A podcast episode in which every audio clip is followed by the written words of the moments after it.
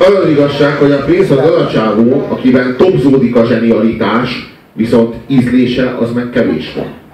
Tehát hogy ez az érdekes, hogy, így, hogy így a zseni, meg az ízlés, az mindig külön úton jár, és ezért kell a legnagyobb zenészeknek mindig egy jó producer. Mert a producer az ízlésért felelős. A producer nem zenész, nem is ért a zenéhez. Csak nagyon jó ízlése van, és tudja, hogy mi az, ami, az, ami kimunkáltan, igényesen és, és színvonalasan szólal meg.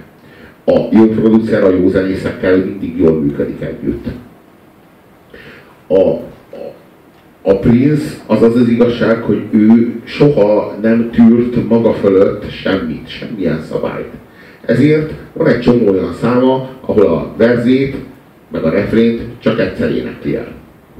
És utána meg szét kúrja az egészet, ilyen például a Party Man. Hogyha a Batman-es világ megvan nektek, a Batman, Batmanhez ír zene, a, a, Party Man, a Party Man az egy kurva jó szám, de a csávó nem hajlandó másodszor is előadni a verzét és a refrént.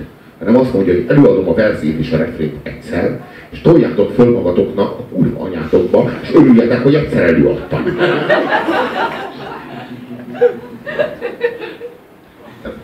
ő nem akar megfelelni nektek, tehát ezt felejtsétek el. Tehát ez nem az a popzene, ami, tehát hogy ő, és, a, és az a csodálatos, hogy a következő, a következő klipben is látni fogjátok, a, itt született, itt született Prince.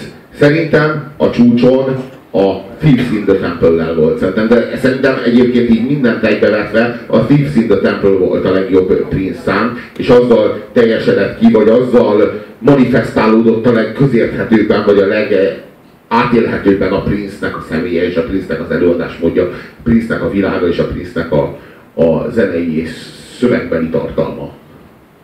Ez a szám következik most a Thieves in the Temple.